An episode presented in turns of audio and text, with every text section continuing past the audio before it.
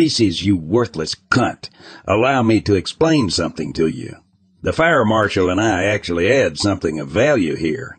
You're just part of the 81% of Griswold.com refugees who go largely unnoticed here. Moreover, you wouldn't be missed if you died in a fucking f- Pack up your shit. Go and spend a special night fucking timer while you guys formulate departure plans and get on the fuck back to doogienights.com.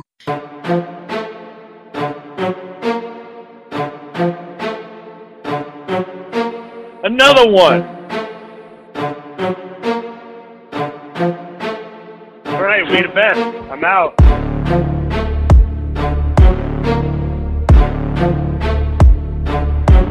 You know, with Hitler, the more I learn about that guy, the more I don't care for him. Maybe I could be like an announcer, like a color man. You know how I always make those interesting comments during the game? Yeah, yeah, you make good comments.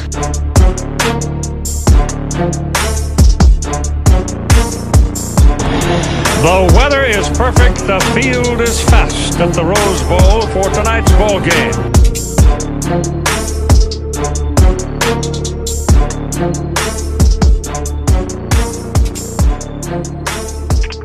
Well, we got four of us today instead of three. As the Nacho Man Savage uh, joins us from the state of Kentucky, um, and uh, Huskies beat the Oregon State Beavers twenty-two to twenty. And gentlemen, I guess the first question I want to ask, we'll start with you, Wooly. This is almost like one of those mysteries of life. Please explain to me why the Washington special teams can track and tackle so beautifully and so well, but our defense misses about 75 tackles a game. Uh, you know, my only thought is they have to. Uh, one, I think Bruener is always on the kickoff team, so you know, there's the one guy who can actually tackle on the whole defense.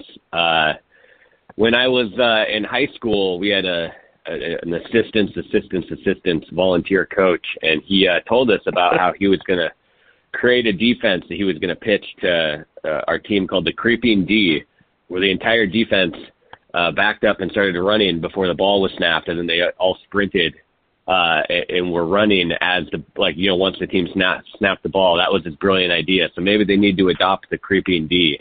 Uh, so that's my, Well, that's my- I'll uh, say this. I don't know. Oh, oh, go ahead. Oh no, but we Oh. had a thing where one game a year the juniors and seniors, uh, the girls played flag football against each other. We we installed the creeping D and it was unstoppable. I think we forced the, uh, the other team. The other the the other team the other the other team like literally had like minus a hundred yards rushing because they couldn't get the ball. They couldn't successfully snap the ball and get out of the backfield before someone them every time. Uh, it was pretty amazing.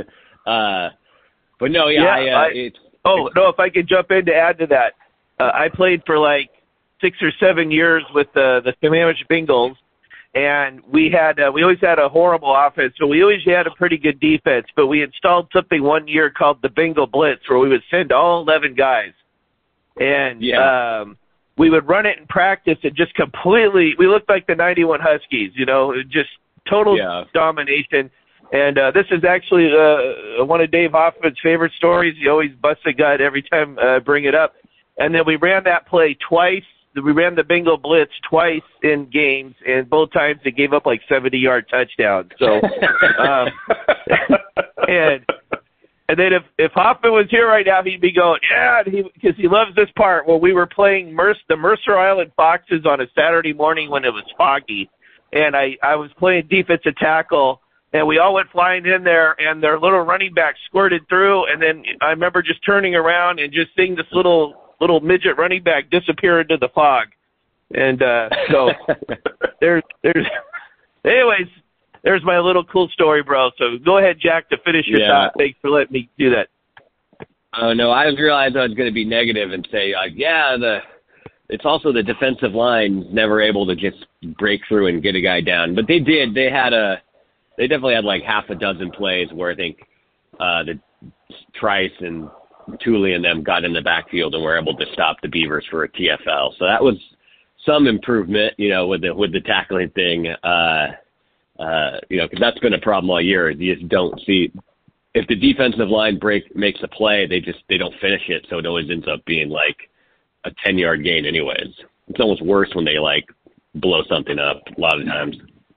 And moving Trice around a lot. I I love that. You're an offense, Yeah. you don't know where Yeah. he's coming from.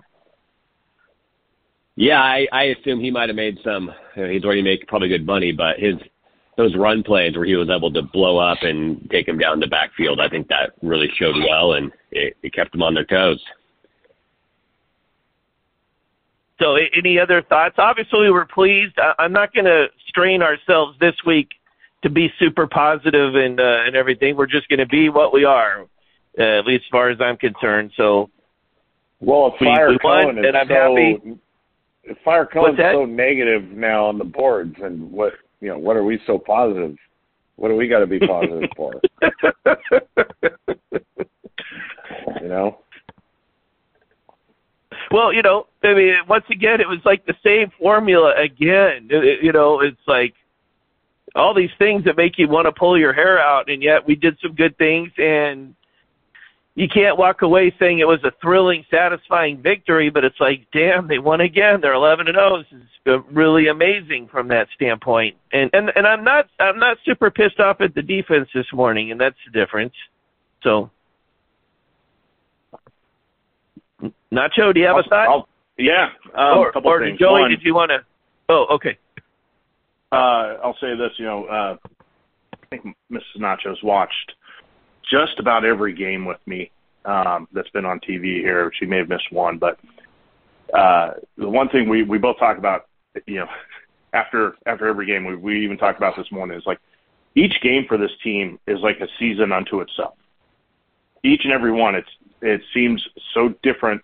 From, you know, there's something different happening that you know they they like DeBoer said they find a way to win. There's a couple like common things though that uh, you can always count on. One, a shit ton of missed tackles by our defense, and two, we don't know how to defend a fucking screen pass to save our lives. Just like I'm sitting there watching, and we had we had they ran one, and I can't remember if it was on their. uh It was in the second half. It was I think it was their field goal drive. Um, Tuli is the only D lineman who recognized it. You know, Mhm. it, it was like you saw him turn. He was about you know took like it looked like three steps, and he's like, "Oh shit, screen." Meanwhile, the other three guys are just flailing towards uh, ukulele, and they, they don't get there. And then the back end of the defense is like, "What is this magic? What is this?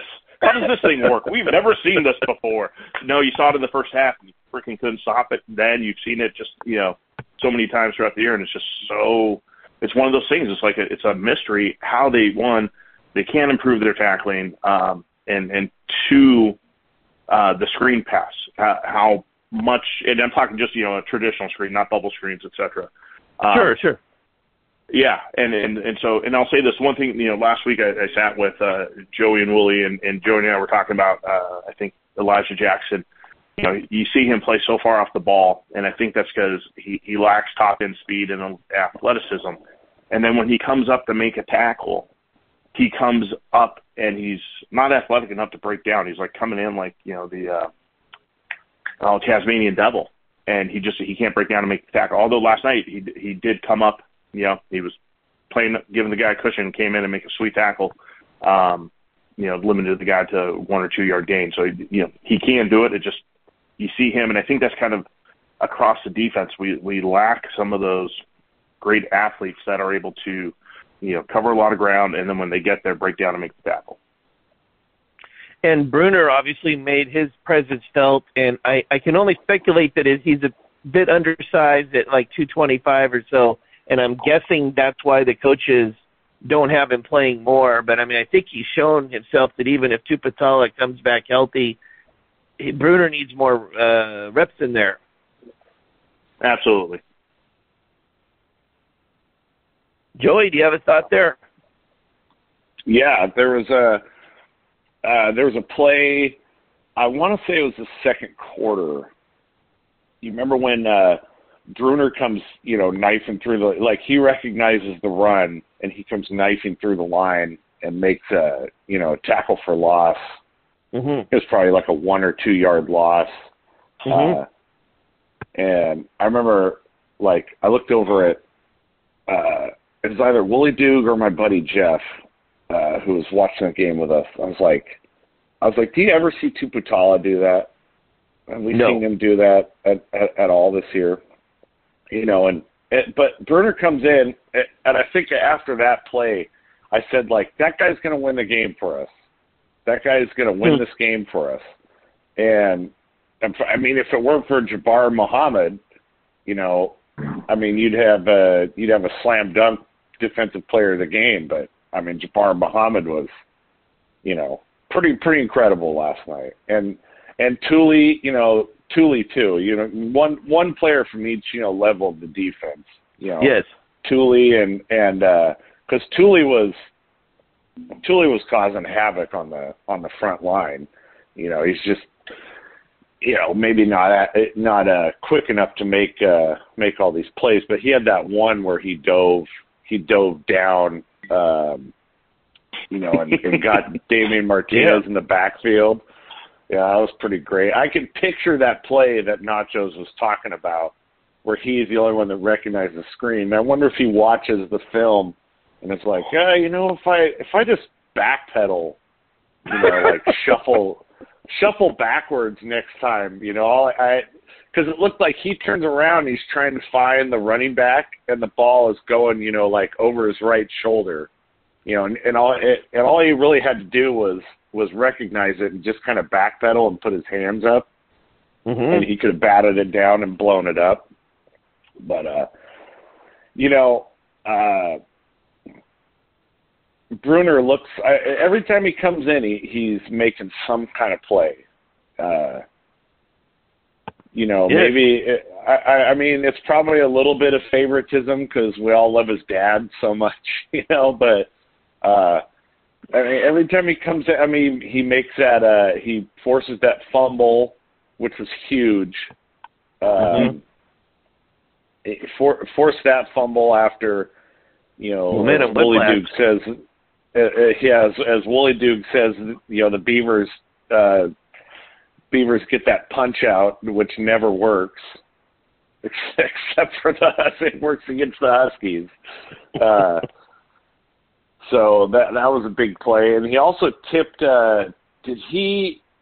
He tipped a. Uh, he tipped the first interception, right? Didn't he tip it? Yeah. Yeah. He, no, I think it was the second one. The first one was a Second deep ball one? in at the end of the half. It was the second one. Yeah, I'm pretty sure that's the one you got sand on. Oh, that's yeah, yeah, yeah. Actually, That's That makes about yeah. the one at the end of the half. Yeah. And here, here's what's funny. You know, if if Muhammad, you know, I get it. You're a DB. The ball's coming to you. You catch it. But it, I think that was fourth down, wasn't it? Or am Yeah. I? Yeah, well, Yeah, that was, it- I was it- yelling. oh. Yeah. Yeah, bat it down, and then we get the ball to 50. We, you know, we're going to take a shot right there. It was like, oh, missed opportunity. But again, I get it. You're, you know, you're out there playing. You're like, fuck, the ball's coming right at me. I'm catching it. So, Yeah.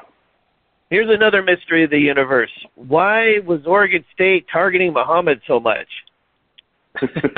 Babushka.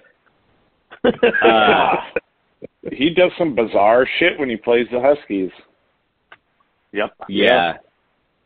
Their receivers. And I also want to say this: the, uh, Ukulele is not a great quarterback.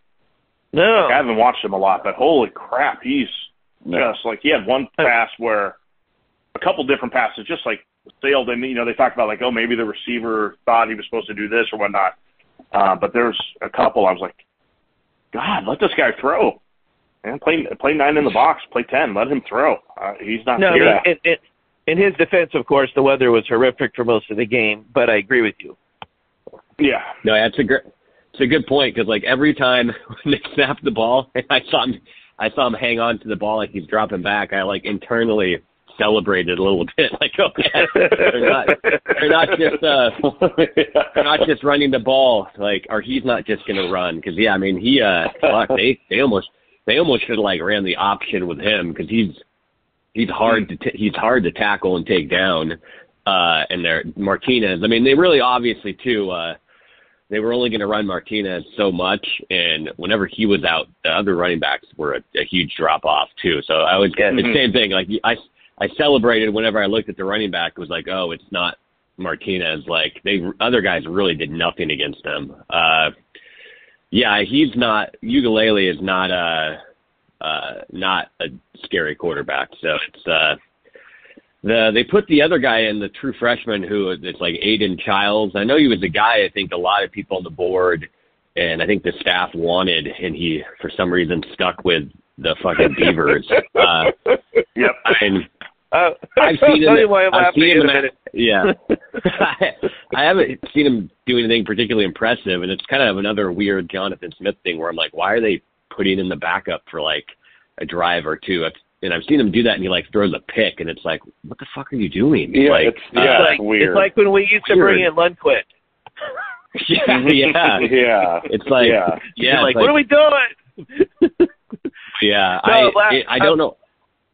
I, I Oh, laugh yeah, because when I- Aiden when Aidan Chiles came in and somebody on the boards, I don't know if it was Spoony or whatever, and they went Aidan Chiles, or they called him Jackie Chiles. This is outrageous. Yeah. Don't, you know, don't Yeah. just you know this big long thing, which was just hilarious. And egregious. Egregious. Look at your face. He looks like a goblin. Your face is my case. Uh, I'm just going to say this because I know we're going to be listening to this tomorrow. Uh, we- we're driving down to Nashville. Mrs. Nacho said, "Hey, as soon as this is out, I want to listen to it on the drive." Those were all Seinfeld references. You know it. Every one of them. uh, I'll, I'll just take a quick detour on this though. But Nacho, you uh, you texted me this. I don't think you mind me telling the story. It was like two or three weeks ago, and you said you got uh, you got into a car with your wife and then like some an aunt and a cousin or something. You why don't you tell the story? It's a quick one, but So, it's a great uh, one. Yeah, uh, back in April, we had some. Uh, my wife's cousins were in town, and they're late '60s, early '70s. And my my wife's car is weird. It will pick up my phone on Bluetooth sometimes, whenever it likes. Uh, I could drive that car for three straight days across the country, and have my car on Bluetooth. And every time I get back in, I'll have to reconnect it. But just random times, it'll pick up my phone. So one of the last things I had been listening to was one of the pods, and I get in and the volume's down low. Uh, we're all kind of talking and laughing, and I hear the pup intro, and I am fucking just pressing buttons as fast as possible to make that pop. I'm like, oh Jesus Christ! a small leader can be considered a handicap, or whatever. Yeah. Oh.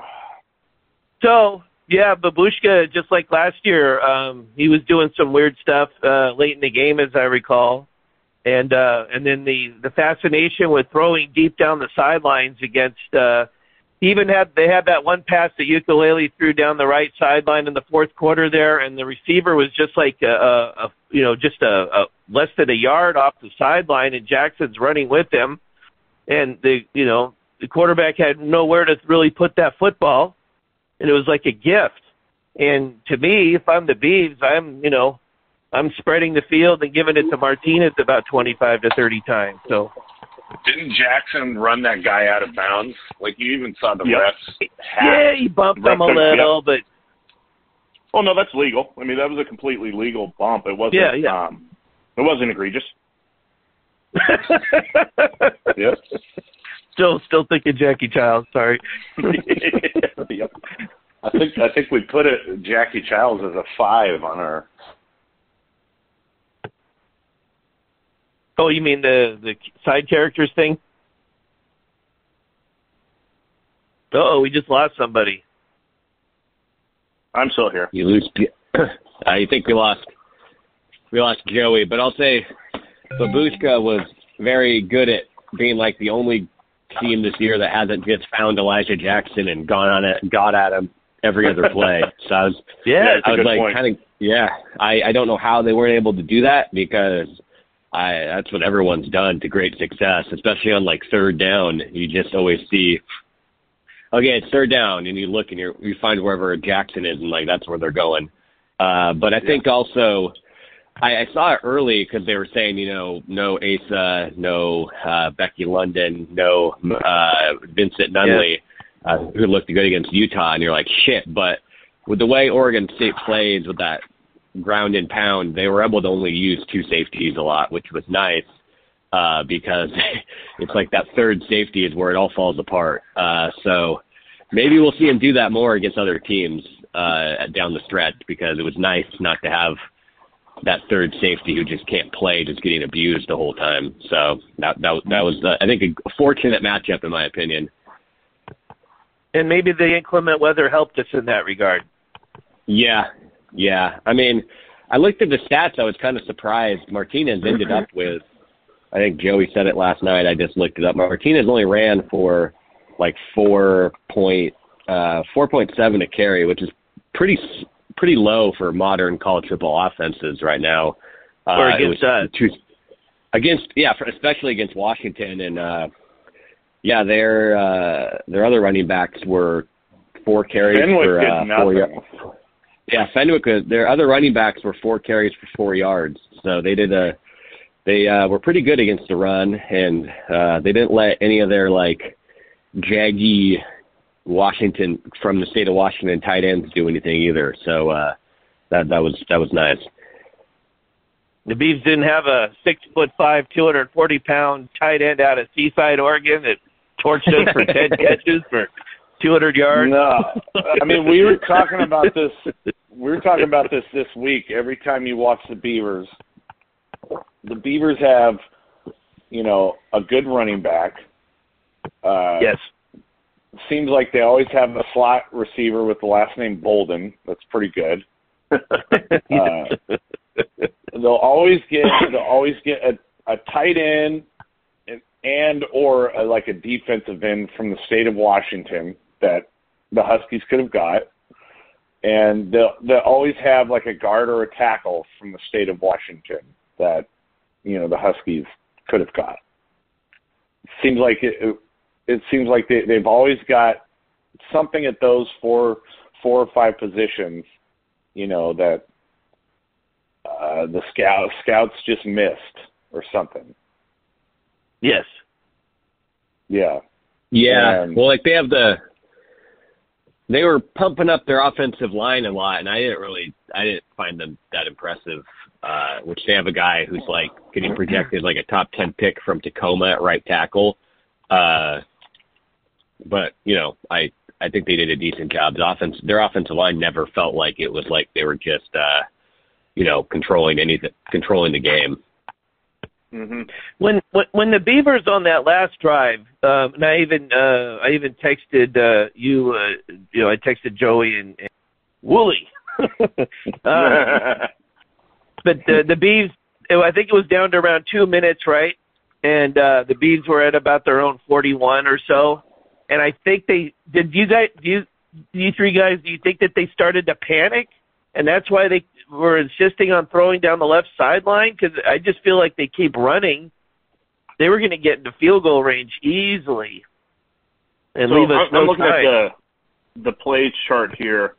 So that last four downs of that series for them, first down was a one yard loss, incomplete pass. So that one yard loss uh, at 3:45 game game clock, the uh, incomplete pass with 3:04 remaining, uh, another pass for six yards uh, tackled by Bruener. So that brings up fourth and five with two minutes and 16 seconds. Yeah, I feel like I feel like they probably on, on that second eleven, you know, just because you got the one yard uh, loss on first down with that running back, and and our you know kind of a little bit of a weakness against the run, although we do buck up at times. You know, we did it against Oregon um, late in the game on their last drive to set up their fourth down that you know we got the stop on. Um, the you, you know second and eleven, you can still run it you, and you got three minutes to go in the game, and you're right. You know, if they they run it another 20, 25 yards, they're going to get down in the field goal range. and and easily, and not leave Yeah. us with Yeah. much time. They had taken Yeah, off. I mean- they had taken off like four minutes just to get to the forty, though. I mean, they were really, Yeah, but- they were really Yeah, they started grinding that away drive. the clock. Good point. Yep, seven fifty five They were- game they were- clock left. They were milking it. Yep. Uh, Yeah, yeah, but but it's like they they took so much time. I was like, oh man, they're gonna just they're going to get down, kick a field. They're going to waste all this time to kick a field goal. And then right before that, uh, right before that series started, I was like, they may run out of time. They're going so slow. yeah, they're not even like they're not even like trying to go, trying to get you know hurried up here. So I was like, okay, just milk the clock and don't get past the fifty. Yes. Yeah, it was it was one of the more interesting kind of like time chess matches I've ever seen because that was the same thing. I think I was panicking and I was like, wait, they're still at their own 35 yard line and they're like, I think at that point, you know, Martinez, uh, he wasn't the same as he was earlier in the game. You know, your offensive line's probably a bit, you know, they're a little more tired. So they weren't just getting gains. I mean, it was kind of like it seemed like they were trading off. They would get like a two yard one a loss, and then they would get like six, and then they would get like a loss. Like it was uh it was a good chess match, and I think the Huskies still had two timeouts. So if the Huskies could have forced a field goal and started call, calling timeouts, I mean, it would have been like great. They now they're down by one, and they got um, the Huskies have a minute left. So it was uh, it was interesting, and I think uh, I mean you're also it's the conditions were bad. I think their kickers decent. You know, you're also don't want to it's also hard to like rest yourself on trying to set up a longer field goal for your kicker to win a game, which I believe also Derek, you had a point. You've been complaining about it this year, and I, uh, you, you we, we we had a text exchange about it where, you know, when they went up by 12, they went for two and didn't get it, and had they just kicked the field goal, the uh, you know a Beaver field goal in that situation would have just tied the game. Instead, because Right. they failed on the two point to try to make it 14, which isn't that big of a an advantage, you know, as opposed to the 13. Uh, Right. They that could have cost them the game, and it's the third time this season where they've done that, where they've gone for two when they don't necessarily have to. They could have just taken the one, and it made a difference because against ASU. They would have went up by nine when they kicked the field goal later. And then against Utah, they would have been up by eight for a lot of the game, which is eight for some reason is way more comfortable than seven because you're like, oh, Yeah. uh, and not only because it makes them go for two to tie it, but like if they score a touchdown, like if Utah would have scored, you know, at the end of that game, uh, they don't like. I think they would have gone for two and tried to win the game. So it's uh, Yep. it's an Plus- intriguing thing of you know, yeah. Well, am I interrupting you? No, I was just going to say I think coaches are getting a little too look at the chart or try to go for two sometimes too much er, early in the game and not anticipating being like, oh hey, that one point guaranteed one point might be more valuable than you think down the road. Yeah. Yep. Plus, what also doubly bothered me there was that uh, in that horrible, you know, uh, monsoon, uh, we're throwing like this cross field fade route that had no chance. Yeah, yeah. So it wasn't I even hate- like yeah. trying to clear out an area and, and then have Westover or or uh, or uh, oh for God's sake, what's a uh, Culp have have you know have them sneak across the middle there and throw it to them. Um, Yeah, I don't you know, love. They worked. They've worked, but you know, we go back to the Bush Hamdan days where, for some reason, his third down goal, uh, uh, goal to go play was always the fade to Ty Jones, and never fucking worked. Yeah, a word. I especially hate the, des- the design fades because it's like I don't know, what if you just send four guys and and all the time one guy just doesn't get covered and it's an easy four yard like dump pass, but instead you commit to throwing a friggin' lobbed ball, which half the time the guy gets interfered with and they don't even they won't call it in that situation anyway. So yeah, I don't want I don't need to keep talking about it, but yeah, I also don't like that play call. and in the Sark days, which is why I have a little PTSD with it, is we'd get like third and one, and then we'd throw these long sideline fade routes that would float out of bounds. Um, and the, it always drove me nuts. It seemed like we did that about twice a game. So, uh, anyways, no. um, another Seinfeld reference. So, um, this is one of the weirdest years. I know I'm speaking, uh, you know, as Captain Obvious or whatever, but it's one of the weirdest years I've ever seen. It's just unbelievable. There's not even a there's not even a proper adjective for it. So Well, we're gonna go. It's also the year which, you know everyone else can jump in. Of like, there's also been almost every game like a point or points where you're like, okay, if they just make like one play from here, this game is maybe not over, but it's going to be pretty comfortable. Where we all, you know, it, I'm not, I'm Captain Obvious. Is when you get the ball up by 12 and you're at like the 20 yard line, you're like, okay, they punch in a touchdown here. There's no, the Beaver offense is not gonna, is gonna really struggle in the rain to come back from 19, and they end up with zero points and hand all the momentum back to, back to the Beavers. Unbelievable. Uh, and, you know what? I, I want to go back to your point, Wooly, about the uh, going for two instead of taking the one on that touchdown. So let's get this out. It's 23 to whatever 10. We get that interception. We make that field goal. Now it's a 16 point game. So 15, yeah. in or uh, well, no, it'd be 26, right? Because if we took 22, we were Yeah. up 22, so it'd be 23, and then a field goal would make it 26. So Oh, essentially. For, just Yeah. for the Beavs, yeah, for the Beavs to, to tie the game, they essentially have to score four touchdowns. When you think about it, you know, two two two point conversions, um, along with two touchdowns Yeah. or, or some combination thereof. Um, and that that uh, uh, what was it, the false start on the center where he flinched on the on the field goal there. And I was like, God damn it! And then you know, Gross ended up going through the the motion and kicking the field goal and making it. And I'm like, oh God, I think we just cursed ourselves with that. And then sure enough, he backed him up five in those conditions. And fuck if he doesn't. Why would we miss the feel that way? Yeah, I don't know why. that's, that's funny. My wife, my wife said, "Oh, okay, he he made it. He made the practice one." I go, "He's going to miss the second one." She goes, "You don't know that."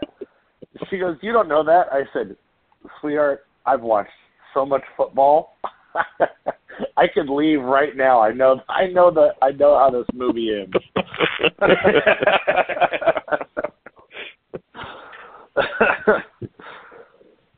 Well, I, well, I hope Yeah. you gave you some kudos moments later.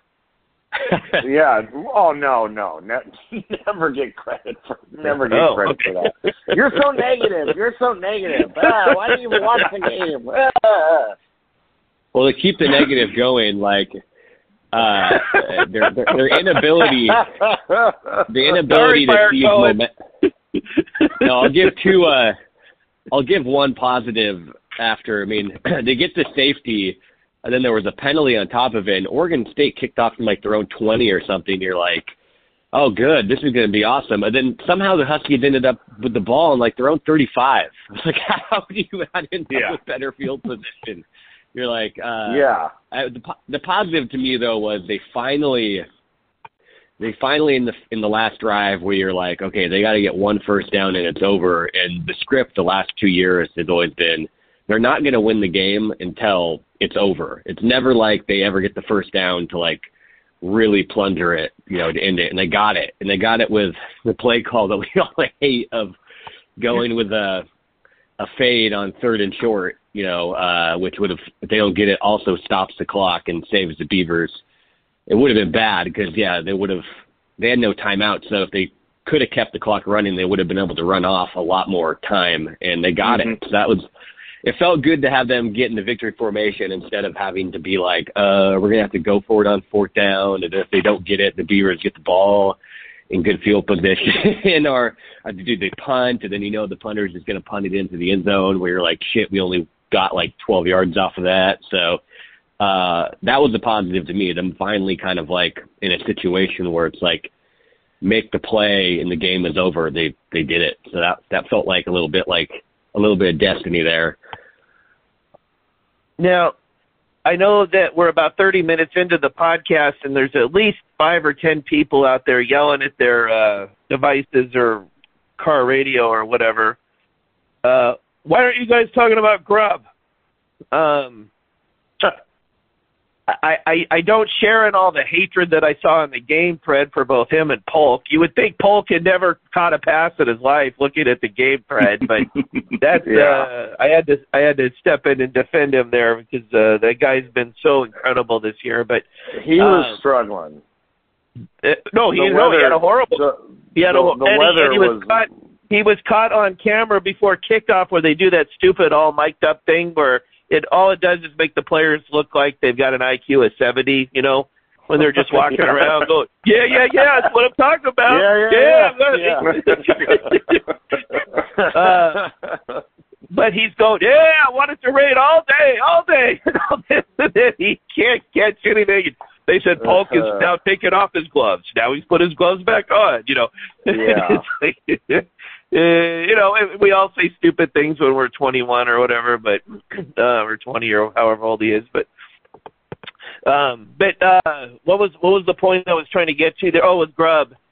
Uh, I don't share in all the hatred and that you know all the people calling him a fucking idiot and, and we need to fire him and we need to bring in Jonathan Smith as our offensive coordinator and all the other comments that were uh, going on there in the heat of battle. But what's wrong? Why does everything have to be either a handoff or throwing deep? Why can't you know? I know we hit Westover a few times, but it, it seemed like there was a lot more to be had there. You could use your receivers as decoys to clear out the middle and move our, our athletic tight ends across there. Or even we never see Dillon Johnson come out of the backfield and maybe they feel they need him in there to protect Penix or something. I don't know, but um, it seems like that could really catch somebody off guard if you sneak uh, uh, Dillon Johnson on a little one, two, three delay count and then have him sneak into the middle there and Penix deliver the ball to him and he could turn upfield with a blocker or two and you know it, it, we just didn't seem to do that. We we wanted to, we're in a we're in a monsoon and we're throwing 30 yards downfield. So I, I'll say this, you know, my my wife's watching the game, and she grew up watching the Bears. So thinking about the Bears, all they do is run the goddamn ball. They have terrible quarterbacks, and she's a big he's, proponent of he's run the talking ball. Chicago Bears, not Cal Bears, folks. So Yeah, thank you. Uh, Oh, you can go either way on that. run the ball, run the ball, run the ball. Yeah, and right. she was just she was getting so irate last night, and I go, you know, I don't know what it is. I don't know why they don't run more a little bit early and just you know set, establish a you know a more manageable uh, series. But I go, the one thing, the only thing I can think of is is DeBoer's philosophy is kill shots, go for the kill. And that's you know we saw it against Oregon, we saw it last night against Oregon State, where they're like, okay, we got the ball, let's let's turn around, let's let's go for the jugular right now, and then it, it turns around to bite us in the ass. Um, you know when it works, it's great, but otherwise we get the situation like we had last night, where we're like, oh my god, we we're, we just went three and out twice in between two ten minute drives. Um, you know, and they even the announcers even made you know comment about uh, Penix standing on the sideline like, yeah, it's, you know, he hasn't touched the ball in three days. How's he going to go back out there and, and play again? um, coming off the bench cold like that. So that that's the one thing I can think of is they just have that very aggressive philosophy of go for the jugular. That's that's the only thing I can come up with. Mhm. But Yeah, it was well, a monsoon. Other, Yep. Oh, I other know. than, I than know. the two play, other than the two play, you know, game winning drive against Oregon, they're not very fucking good at it. They uh never never able to make it to connect on it. Uh and I mean I would say a positive is at this point it has to feel like they have some sort of good uh good uh conditioning. I know that's been brought up on the boards because like especially on defense, it's just like the fourth quarter, how many points have they given up in games of not in the in the games after Arizona? I mean, they uh this is another one. They just in the fourth quarter their defense, even if they get stuck on the field, they they never seem to seem like they're they, they're suddenly gassed. Other like Mhm. it's just pretty impress, impressive. I don't know if that's the benefit of them subbing a lot, but I mean, you had Bruener who played like every play. Uh, I think Ulofoshio played a lot of plays, though he he seems like he's not even out there uh, unless he's missing taking a bad angle. Um, the conditioning, yeah, because you're like when they gave up that ten yard drive. I mean, uh, the announcers, of course, also said it a hundred times. Oh, you know what a big impact that was going to make, and then it, they went three and out right after, or they got like four and out or something, and they had to go right back out there, and the defense never felt like suddenly they were just gassed. So uh, that was a positive, and it seems like that. I guess that's kind of the way the Beavers play anyway. But the, I, the way to have these teams, I think they're going to beat the Huskies by playing prevent and sitting on the ball. It doesn't work. It, it's never it's never once worked. I mean, the two teams that have ever beat beat them, UCLA and ASU, uh, they did it by just going and score. So I think that's if they get into really big games, you know, like in the Pac-12 championship or to make the the, the playoff, it's going to be interesting to see. I think teams are going to they're not going to play teams. So I think that they're going to play this like ball control, you know, try to grind them out wins because it doesn't fucking work. I, I just did a quick look going back to the Arizona game, and I think that counts for seven seven games. From my math is right here. They've given up three touchdowns and one field goal in the uh, fourth quarter, and then that's none. And it's Hmm. uh, the three touchdowns are one per game. There nobody scored two touchdowns. Nobody scored more than seven points against us in the fourth quarter. And, and I talked about this a little bit last week. Uh, I think it was, or if not the week before, but it's happened three weeks in a row. Do you guys notice? Like you get down to the very, very end of the game, it's really tense. The other team uh, takes possession of the ball for the final time, and they're very much in it, and it's it's up in the air what's going to happen, and then it just seems like the other team just kind of loses its will and folds. USC did it. It happened against Utah. And then it Mhm. happened yesterday when it looked like Oregon State, as we were saying a few minutes ago, we're going to drive down for the game-winning field goal or whatever, and uh, and all of a sudden they went limp at the 40-yard line, which we I had something we- to do with, of course. But I, I think we finally have uh, that team that you, you you're clearly better than the other team, and the other team can't seem to figure it out how to beat you. Um, they put all- they put all their chips in the middle of the table, and they can't.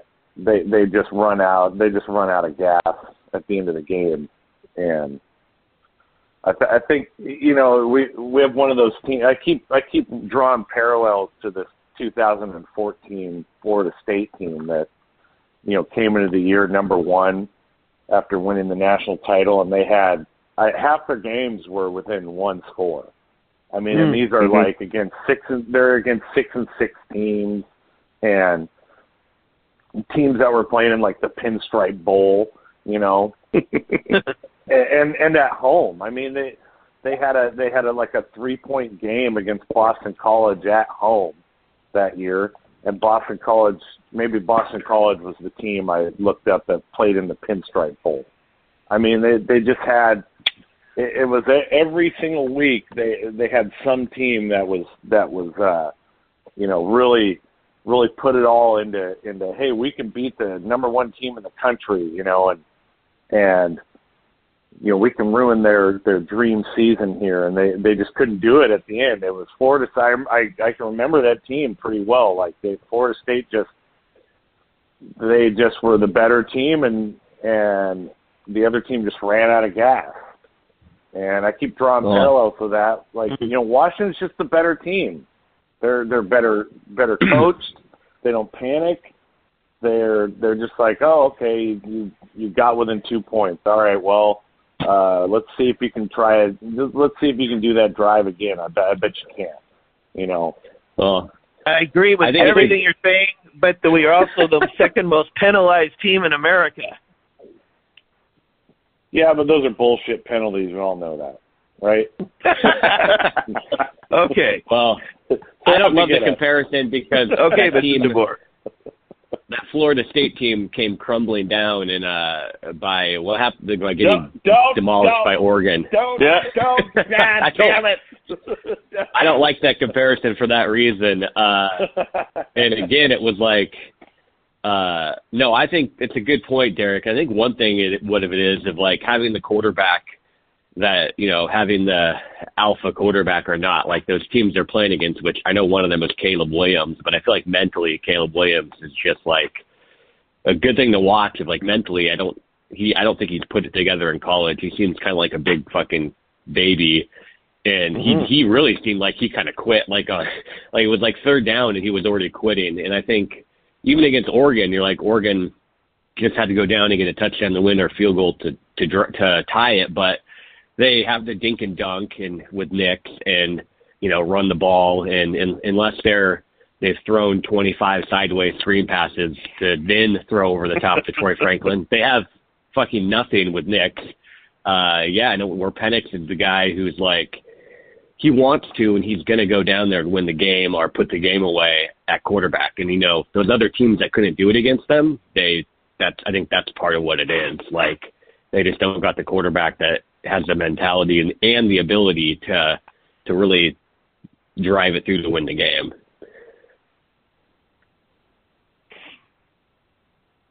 So, um, you guys want to talk about the Cougs now? Fuck them. Fuck them. Lone Star Dog, uh, we'll be getting to our questions in a little bit, but I'll, here's one of them right now. He says, how fucking greased are those Cougs going to be? And Bob C says they'll be the most greased up team of all time. So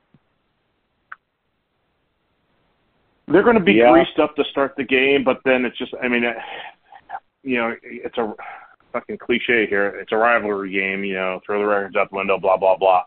I, I, I just think they're going to get out there and kind of like last year where they, you know, they had a bunch of trick plays and they're like, ooh, we're in it, we're in it. And then we end up, you know, winning by 20. And I, I can't remember if they even scored in the second half. Um, and, you know, kind of knowing the way this UW plays, I, I could see it happening, something like that. Uh, with the exception, I could see the game getting out of hand in the first half uh, as opposed to going all the way to the second. And then I just well, want to add one other thing. for we're due for a big Oh, greased yeah. up game of our own, as Joey was saying last week. So yes. Yeah. Yes. Um, you know, somebody, somebody posted on the board about NIL and getting um, uh, the Coug quarterback to transfer. You know, and just like adding salt to the Coug wound, and I'm like, that would be kind of that would be really funny to get him to transfer and then just bench him. Just That's what- he's not even the starter. You know, just Yeah. just the, the all the saltiness that you see from the Cougs about UW and just the uh, it's like it's obviously much worse than usual because of the um, Pac-12 falling apart in the Cougs. Like it's Washington's fault. It's all always Washington's fault. It's like no, it's, you know, they had to do what's best for them, and really USC and UCLA are the ones that uh, open the door, and, and then you can go back as well, like you know the fucking mismanagement of the conference for you know however many decades now. But No, the Huskies are That's all I Michael Douglas, and uh, the Cougs are Glenn Close from Fatal Attraction, and that's going to be the uh, the name of the game. uh, Do you, now, do Under Joey and boiling- Wooly, do you guys do you guys know that reference? Yeah, we're gonna find our our rabbit boiling in the in a pot. Do you guys Later know that reference? Yeah, I've Joey- seen the movie. I don't yeah. know. Yeah. Oh, that was for Fatal Attraction. Yeah. So that's from the '80s, but uh, that's why that's why Nacho was laughing. But um, yep. So you're you're going to see. Uh, in fact, while we're talking here, uh, I'll so go we ahead and eventually find a. we, I'll give. we eventually win, win, right? That's what you're saying. Oh, I I I'll, I fully I I'm not afraid of this game. I mean, obviously, there's always a one in twenty chance that something crazy happens, but uh, well, I, well, I, I'm just I'm saying not. I'm I'm not overlooking the overlooking atmosphere is going to be unbelievable. Yeah. Yeah, it's yeah, uh, I'm not overlooking the Coug at all. Yeah, I think uh, one, it's their ultimate troll ideal scenario of yeah Washington 11 and 0 final Apple Cup ever uh, to get their chance to win and you know close it out with the biggest troll win of all time where they would rather go 1 and 11 and beat the Huskies than go 11 and 1 and lose to the Huskies. So I uh, this is their ultimate chance. That gives me a little bit of nerves, but I, I feel like in recent last ten years or so, they've done this a lot, where they like come alive the game before the Apple Cup, and then we all get all scared, and then I think going back to like the Sark years, then they show up, and you're like, oh yeah, they're they're still the Cougs. They're not they're not that that they're not that great, and the the Huskies know they're better. Uh, but yeah, there's some nerves there. It's going to be a crazy environment. We were looking last night, and just to get into the stadium, like nosebleeds, it's over two hundred dollars to get one ticket. So it's uh hopefully that means that, you know, we're gonna get a lot of Husky fans and it's gonna be a, a big home crowd. But yeah, it's it's an epic the next two games most likely are gonna be like what you want in college football. You know, you got this game with the rival and then it's going to be Oregon versus the Huskies with the winner getting the Heisman and the winner going to the playoff most likely. So it's uh it's you're not going to get any breaks down the stretch. It's uh, you got to just embrace, I guess. That's what you want in college football. It's going to be, you know, the fucking biggest games of all time. Well, One Joey more thing Lloyd, I'll say just about the post- Cougs. I I just posted it. I'll just say real quick. I just posted a GIF uh, on there, and I I uh, I I tagged you guys on there. So go ahead.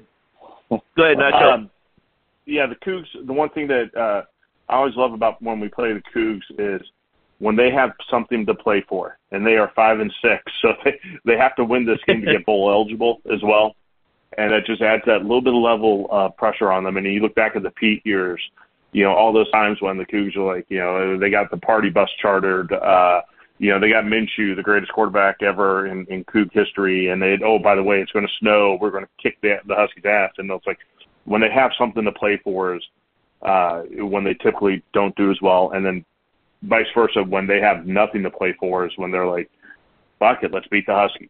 So I, I'm I was happy to see them beat beat Colorado and you know move to five and six, meaning this this is the game that could get them to a bowl, um, just to give them a little bit extra pressure. So.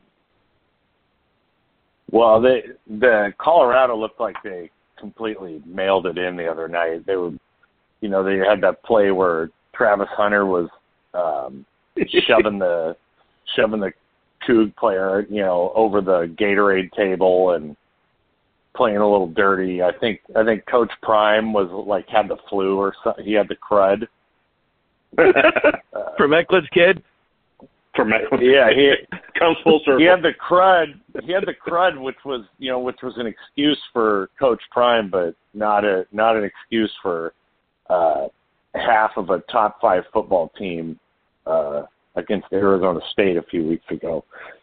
But uh, anyways, um, and I feel like we can use that excuse because we won the game anyways. So, uh, but uh, yeah, it looked like Colorado was like you know, just a team of uh like they're a team of uh peacock peacocks, you know, they they just kind of walk around like they're all tough and, you know, cool and and shit talking and stuff and then I think uh once the season went along they were kind of like, "Oh yeah, we're all a bunch of, you know, uh four-star guys that our teams didn't want and we were too highly ranked and we kind of suck.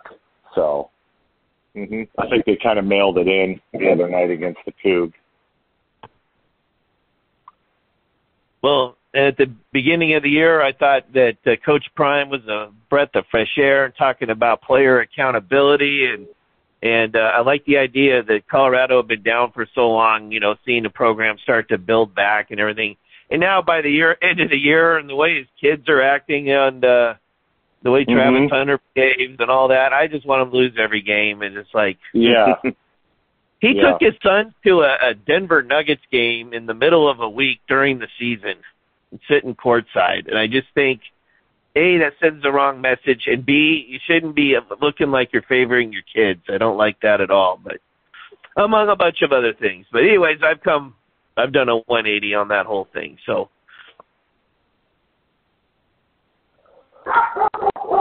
Well, he does talk about the uh uh the player accountability or whatever, you know, and and remember how the uh, the jewelry got stolen, you know, out of the Rose Bowl. Oh, yeah. And yeah, he was like, I want the Rose Bowl to pay for it and and he was all did we just get a recruit?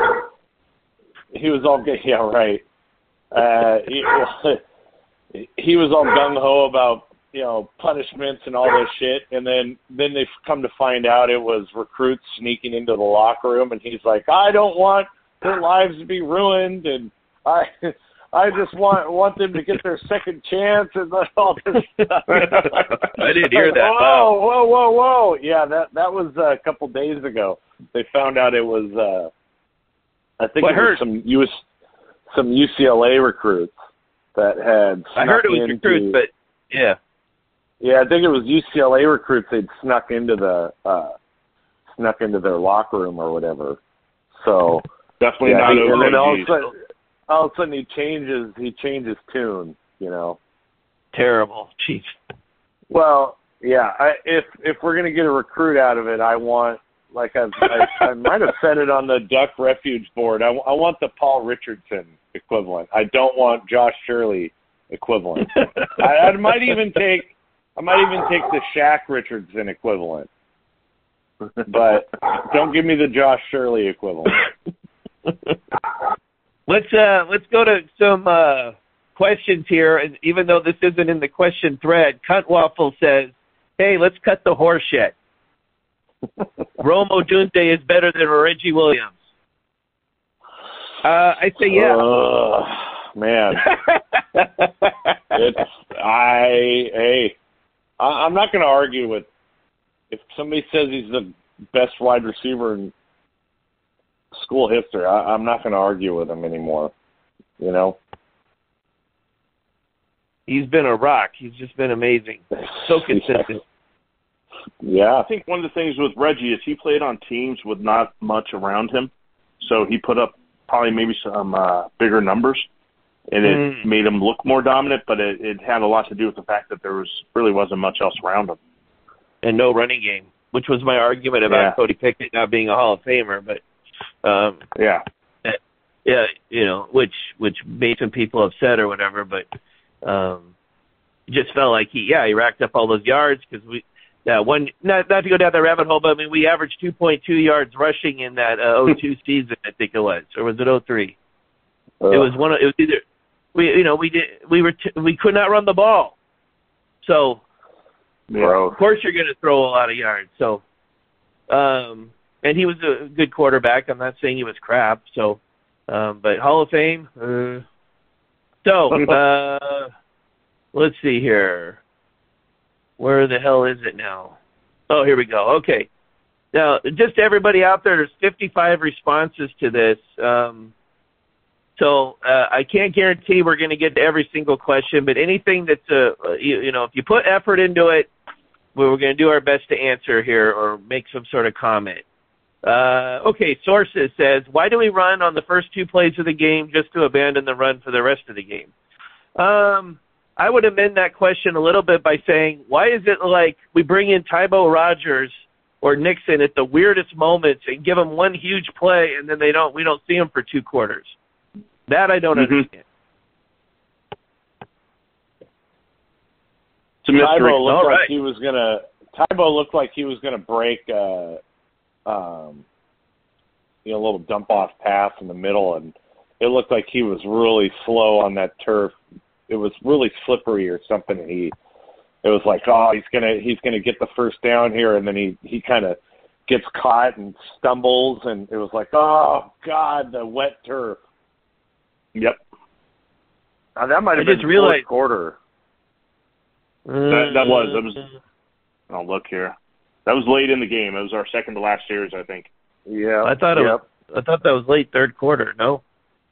There's another play where Nixon uh, Nixon is kind of he gets a, a carry off the off the left ta- off the left side of the line, and uh, he's kind of juking, um, and he and he ends up going left, and it was like, no, cut up, cut up, cut up, cut up, and he doesn't cut up. He went, he tries to go outside and gets, you know, wrapped up around the legs, and it was like, shit.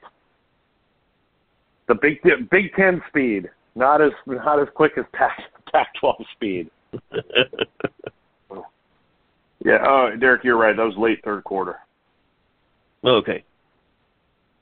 Yeah, it was it was the, it was the right led up to the missed field goal. Yeah. Uh, that was that was ugly, but uh, I, I did I wasn't positive like Joey, but just like when I saw that ball go through, I went, oh shit. But I wasn't positive we were gonna miss it, but uh, and we we missed it. um, Purple Bays asked about Grubb being allergic to running plays that gain five to six yards uh, per down, um, but we already kind of touched upon that, I think. Um, uh, we are, and Fire Cohen asked about the Apple Cup. We already touched upon that. Um, okay, Wallender or whatever his name is. who who do you want to play in Vegas? Sirius, Arizona, or Fighting for Wins, Oregon? I think either would be interesting. So I don't care, but I I, I, Oregon. I want to. I, I, I want to just shut Oregon up. I want to shut the hype up. And Well, that's not going to shut them up. We can win 56 Probably. nothing. We're not going to shut them up. Yeah, I want. I I, just want want to be. I, I want to go 13 and 0 with two imaginary losses against Oregon. And, yeah. so somebody somebody posted on the board and it's like uh it was like funnier or fun or something like it would be funniest if Oregon loses and doesn't make it and then their fans are just you know uh spouting off all year like oh Washington got lucky didn't have to play us uh but I think it'd be a lot more fun to play them and beat them again Yep. I And don't I'm want not to hear scared the hype either. going. No, I, Yeah. I'm not scared. I just I, I'm tired of hearing about them. I would love for them to get embarrassed by the Beavs again. Uh, I yeah, not scared. I think it's a good matchup uh, that people don't realize because they all the fucking media losers probably didn't even watch that game and uh, just look at the scores and you know they're I building them up a off. few of them did. What's I that? bet you some of them did. I bet you a few of them I it. know. I, I'm being. I, I think they just act like. I, I. I don't know how you watch that game and still push that narrative. Uh, that does still doesn't make any sense to me. But yeah, I mean, I. Balance, I, I man. the thing is, uh, Arizona doesn't look that much. I mean, Arizona might be fucking better than scarier than Oregon. Uh, that's, Oh, that's I- that's part. That, that's part of game. yeah, that's part of the equation, and uh, you know that's that that's part of it. But I'd, I'd rather have them. I just it's just the, I'm tired of hearing the hype about Oregon and Nix and stuff like that. So I uh, I would prefer Arizona. As Bo Nix makes his 72nd start. Not that far off, man. He's got to be over. He's got to be over 60 at this point. I think he's probably around 58. Ugh. I think he was he was at around 55 when we played him. I think, or uh, the week after. I think. I always I always need uh, Woolie's help on this. In pronouncing it, esophageal, right? Esophageal feces. Esophageal. I don't know. Yeah, yeah. Okay. Good handle. He wants to know what feces, you worthless cunt. Uh, is it possible for this team to be eleven? Maybe I should run that one to be start the show. Um, okay, we'll run that one. Um, he asked, "Is it possible for this team to be eleven and zero in a more stressful, less enjoyable way?" Um, it's it's it's been stressful. Yep. Um, Dirty South Dog has a question about DeBoer, but we already kind of answered that. Um, Bananas and Blondes which wants to know which players will sit out in our Fiesta Bowl matchup against Texas or Michigan. Um, not, I don't think I'm any. gonna get to I don't that. think any. Uh, I don't think any players. If we, you know, if we made it to some, you know, Cotton Bowl against Tulane or something like that, I don't think any of the players will sit out.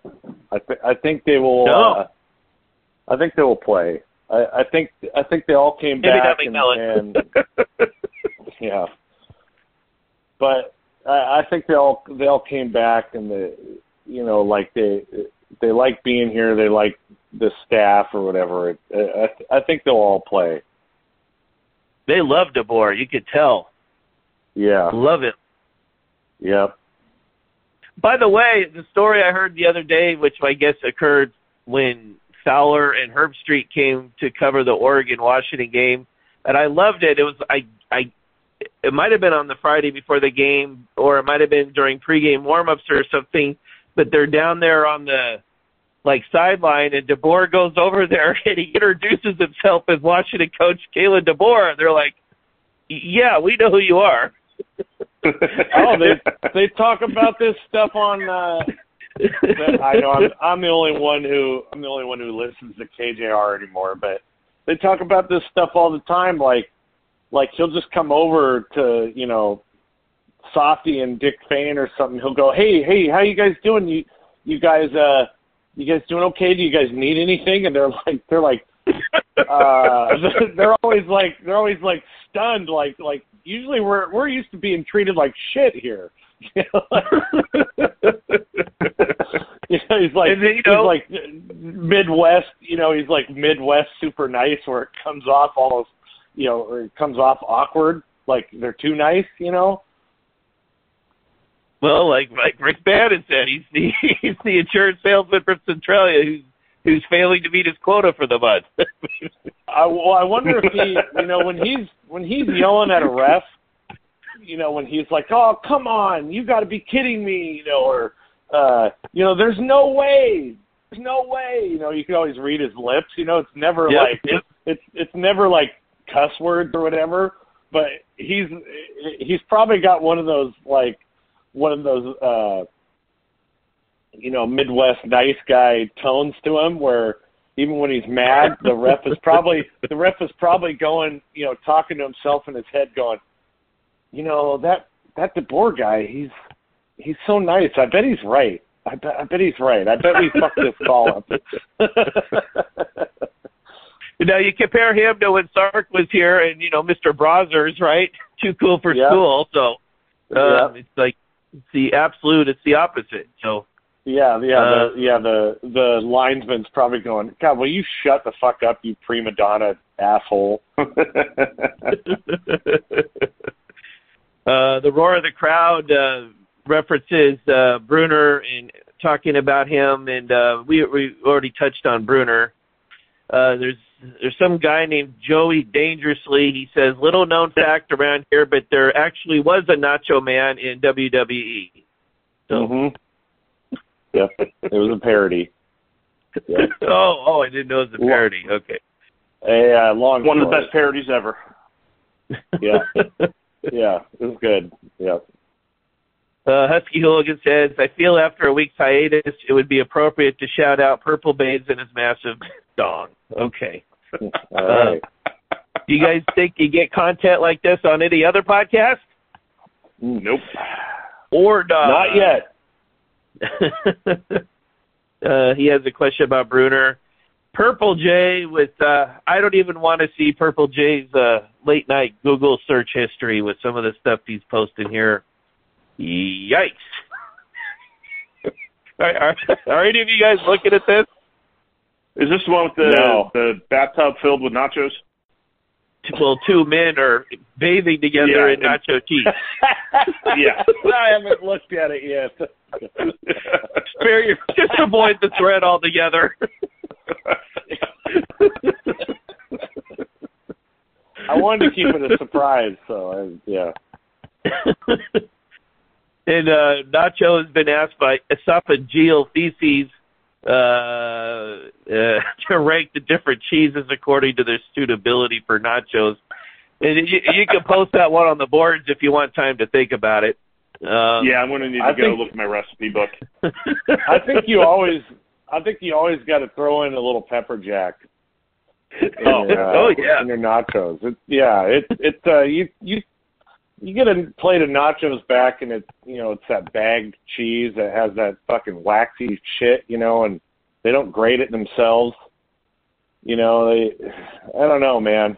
Gotta gotta kind of gotta get some fresh cheese and mix it up a little bit with some pepper jack.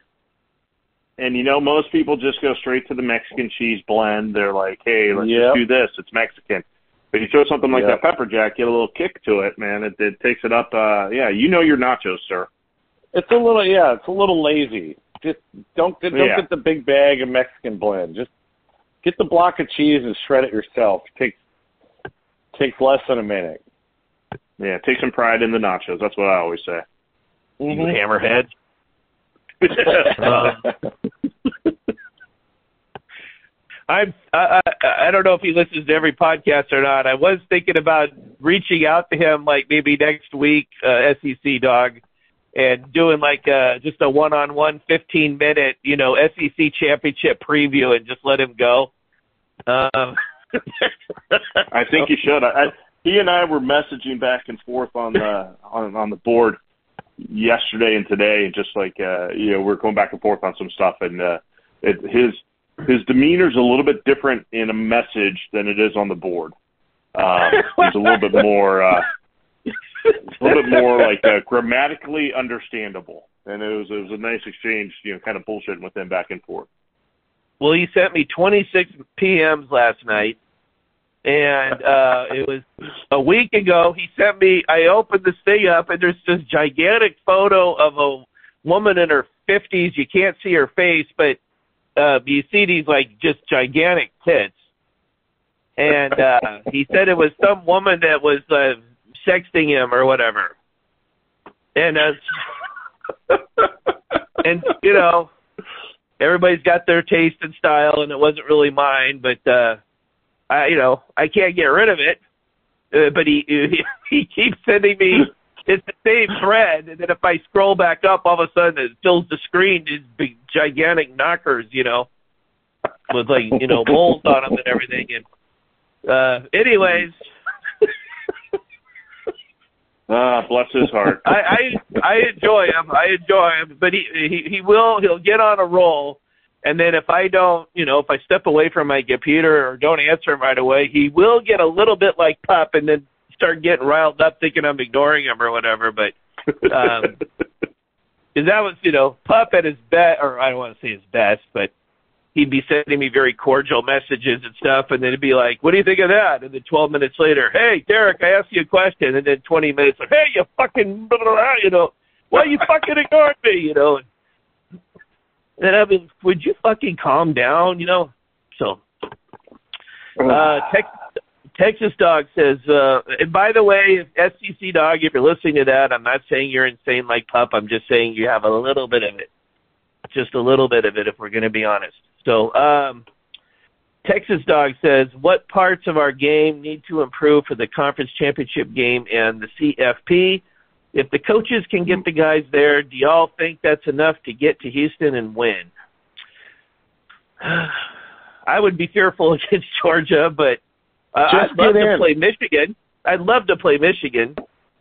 Just get in. Just get in, and fuck it. We'll have a, you know, we'll have a month to prepare for somebody. Just, just get in. It, it won't have, won't have weather to deal with. Mm-hmm. Uh, yeah, just, just, just get in. Yeah. Uh, and I'll last year, I look. oh, go ahead. Oh, okay, thanks. I was just about to tell you, but uh, you know, you look at the eight teams that are you know mathematic- mathematically uh, alive, right? So we win the Pac-12 championship game, that knocks out Oregon. Um, that leaves it what six other teams. You know, the only other two teams that really I don't even say they scare me because Alabama I think is a little bit one dimensional. I don't know how good of a passer Milroe is, but you know, Saban and Smart are the two best coaches out there. I, I feel like DeBoer's right there with them.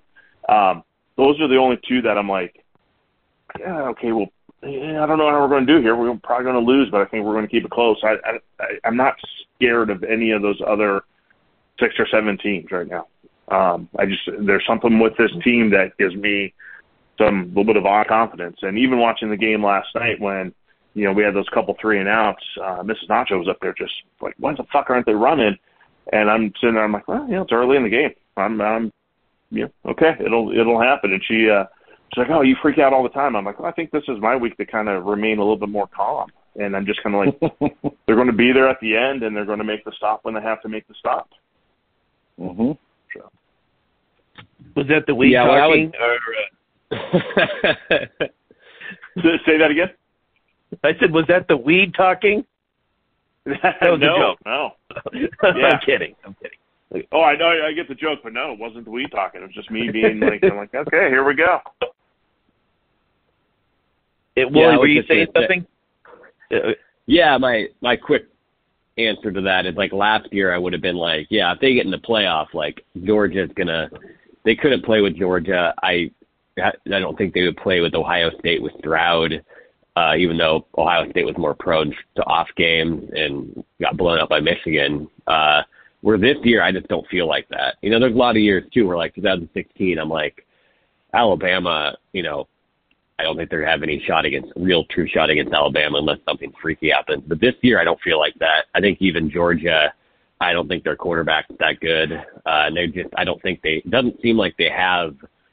Uh, who was their defensive tackle last year? The guy who's now Carter. in the NFL. Jalen Uh, Carter. Carter. I don't feel like they have guys like that this year. They don't really have like they don't have running backs or receivers that really are just terrify you or a dominant O line. So I, uh, you know, Ohio State thinks the same thing. I don't think they have a quarterback. So that's the beauty of it. I uh, think that they, if they get there, I don't think it's like a Herculean task to beat, you know, those teams, and uh, especially Michigan. Like Michigan, their offense doesn't look that scary, uh, and their defense doesn't look just like they don't have like Hutchinson or someone either. That they don't have like a a big NFL guy who's just going to be unstoppable. So it's uh, it's that's the, another interesting part of it all. Yep. Uh, so we'll start to wrap up here. Uh, the knowledge. Um, he says, "Oh wait a minute, is this a question? No, I think he's responding to Duke DeJour on something else. So never mind. Okay. Um. Okay, the roar of the crowd says that both teams could somehow wait. Who are they? Both teams. I wonder. I think he might be joking there. I don't know who he's talking about. So okay, sorry about that if I missed it. But uh, Law Dog one. Hey Pods, do Beavs beat Washington Bigley on a neutral field? Duck fans want to know. um, yeah, how And many how- uh how many imaginary games have the have the Beavers beat Washington at? Have they did they uh they let's see they lost to the Coug and who else they oh they lost to Arizona so we we got one imaginary game against the Beavs. Uh Well, what else? can I give? Can I interrupt you with another a good stat to kind of bury the Beavs? I think Please last do. night did it make it 11 out of 12 to close out the Beavs, and the one win they got was the Jimmy Lake win, and they barely got it. Like they were that's that's uh, the Beavs are not to be scared of. But uh, yeah, I think I told you the Yeah. other day we we kind of handed them their their fluky win, you know, two years ago. Was like, okay, here's your here's your one out of every you know seven or eight years you could win a game. Besides any Gilbertson and Willingham era bullshit, to just throw that out. But yeah, we we kind of handed them their one fluky win. Um. Oh wait a minute. I think I just skipped something and somebody was trying to ask. You weren't there, man. Just wanted to reference this with the play by Tuli where he uh, submarined the guard and and uh, tackled the guy, and it, it, it looked like something out of a comic book or something. It was pretty cool. So Yeah, we did. I just want to give a shout out. I referenced think it's PDX Dog. Is, is that the guy's name? He uh, he posted that. He said, "Hey, that the play by Tuli where he submarine the guy was great, and it was one of those double posts in the thread. He did it, and then you know, in in true hardcore Husky fashion, everybody copy and pasted that and just you know said the same thing over and over again. So that's I think that's where he's coming up with that uh, that comment slash question. Oh, okay. Uh, Swisher Sweet Boy was asking, he's saying not to be a Debbie Downer in light of 11 and 0, but how the fuck have we won all these games with the amount of penalties? But we've already kind of touched upon that. He says Sark's teams had more discipline. I don't know about that though. Uh, we're We- we- level-headed. We're level-headed team. Uh, I will say this that uh, I'm not against Quentin Moore or anything, but I just wondered why he, uh, you know, he had two holding penalties. Um, you know, we've we've got a bunch of tight ends. You know, I don't even want to come down on him or whatever, but it's just like his main contribution to the game was the the two penalties, and one of them in particular was a killer. So you know, um, Spoonie Love, and we're almost done here, guys. We'll- We'll wrap up in five minutes here. Uh, does regularly going for it on fourth down stink of quote desperation, or do you see it as a quote show of confidence? Um, we kind of talked about it in regards to going for two. Um, I think it's jumped the shark a little bit when you're routinely, you know, Oregon State was going for it on their own 39 yard line or whatever. They got it though, but um, so you, I guess you Well, can't argue with showing- that, but They kept showing that analytics thing where it says, you know, hey, fourth and five and under, go or whatever. And uh my analytics say you're not going to get it every single time, and you've already got it two or three times. So you're kind of playing with fire at a certain point, you know. And they uh, that last time they went for it, that was was that the third or fourth time they went for it during the game.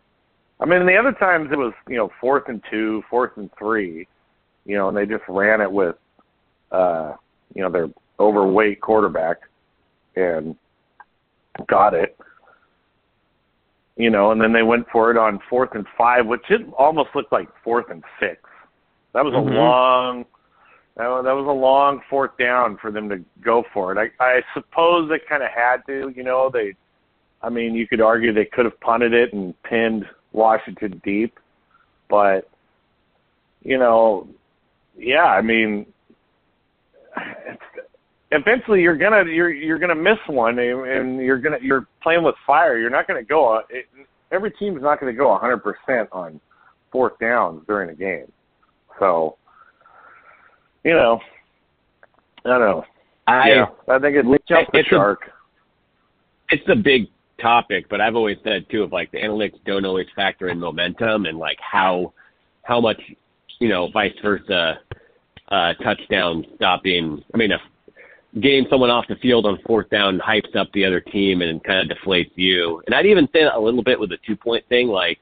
When you get a touchdown and don't get the two point, even if it's not that big of a deal, sometimes it kind of creates this weird like it kind of sucks the momentum back a little bit a lot of times because it's like a big like it did last night too like where they were like oh it's like shit now you have an unsuccessful play. So i think that if i think the analytics people forget especially because football is such a game of momentum that like not getting one of those can really even if analytically it's not a huge deal it really can change the the way the game's going.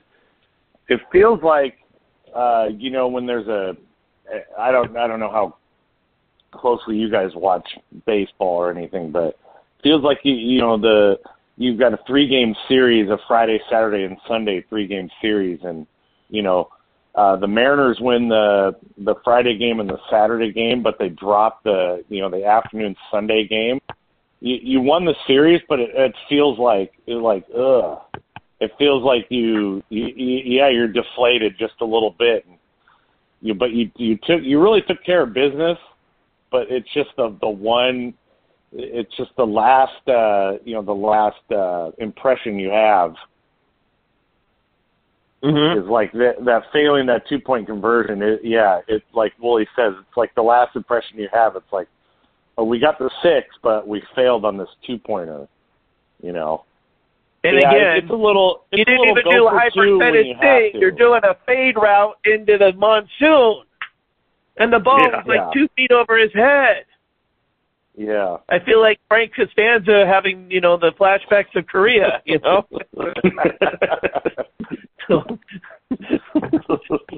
but I was just beside myself, and, when we were lining up, I went, "This isn't going to end well." I it was just like Joey with you in the in the uh, second chance on the field goal. Um, I was just like, no, you kicked the extra point there. So, anyways, we won the game. So, you know, what are you gonna do? But yeah uh, Spoony Love, uh, real quick here, has a secondary question. He said he'll be at the Outlaws, quote unquote, end quote, for Thanksgiving, hardy har har, this year. Is it good house manners to close the door while you're peeing in the sink, or are under urinal rules for a number one? That would be to the door if it was not obvious from the question. I'll take He- my you know, answer he on could the probably he could probably take two uh piss breaks during green grass and high tides Um, I hope some people got that reference. I bet Yellow Snow got that reference. So I did not. okay. Yeah, I didn't either. Well, the Outlaws is a southern rock band, and Green Grass and High Tides is they they've been known to play that song for like twenty or twenty five minutes live. Oh, okay. they're a jam band. Yeah. Okay. Yeah, yeah, yeah. They got they got a couple hits. So Uh, Lone Star. Okay. Earlier I, I already mentioned this like 45 minutes ago, but Lone Star Dog said, "How fucking greased are those Cougs going to be?" And Bob C said, "They'll be the most greased up team of all time." And the Lone Star Yeah. dog has a picture of a guy in his underwear, and he's rubbing oil all over his bare torso. So, Wooly dude, Yeah. this is your legacy to the world. it, Hell yeah. It'll end up it'll end up in the Urban Dictionary, I'm sure. So. God willing. Uh, and uh, okay, so all right, last two questions, and then we will say our goodbyes. Sonny Shackelford says, "Can we get some local media bashing, please?" Uh, well, Mr. KJR listener, do you want to say anything, or Uh, uh, be a be a fun be a fun week listening to you know cunty Jason Puckett and you know old bitter piece of shit Jim Moore. So be a fun week. is Jim Moore on the air? Yeah, Where, where is yeah. he? They have 10, 10 to one on KJR. Oh, I did not know that. Okay, I haven't Yeah, communicated the, uh, with him in like a year. You want me to go Hmm, through okay. the lineup on the uh, Husky flagship station? Please no. Uh, that's okay. Mm, no. Okay. All right. I, I have one media personality that I want to I want to bash right now, and it's uh this is going to be it's a, an ironic bashing, and it's Mike Vorel because he's leaving us. So Oh. fuck you, Mike. You should have stayed as the beat writer f until I'm dead. How Uh, dare you? Another 30, 30, 35 years. I don't care what your career aspirations were. You're the best beat writer we ever had, and now I hate you for leaving us. Yeah. Hands down, Yeah. he was great. Yeah. Yeah. Yep. Agreed. And then Husky fan in BC, uh, one of our Canucks. yes. Such a weird game last night, he says. The first half was just about what I was expecting slash hoping it might be, and then we all know how the second half unraveled. Takeaway. It's such an odd feeling to be 11 and 0 and to still feel bittersweet about the Huskies' performance. These are great and odd times to be a dog fan. Amen. Amen. Mm, yeah. So, Here, here. all right. Well, gentlemen, uh, we will reconvene a week from now. Nacho, man, Savage, thank you so much for joining us.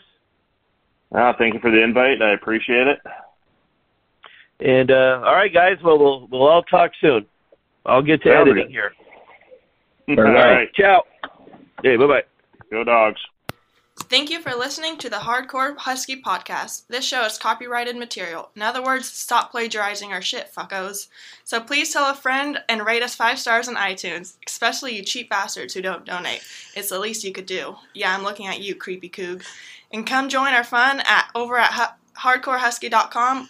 We've got Husky Football, Yellow Snow's record shop, and our notorious Tug Tavern, which is which is a shit show of politics and strange news. And if you enjoy yourself and are ready for the next level, level of cyber Peyote. peyote, come join Swain's Wigwam. I'm gonna have to read this over. Sway's Wigwam, yeah. Sway's Wigwam at Navajo Nation's gift to college football. It's also the official private club of hardcore Huskies. We're talking boobs, guns, and inside information, all for the low low fee of $129 a year. Come join the fun. I'll have to redo that one, but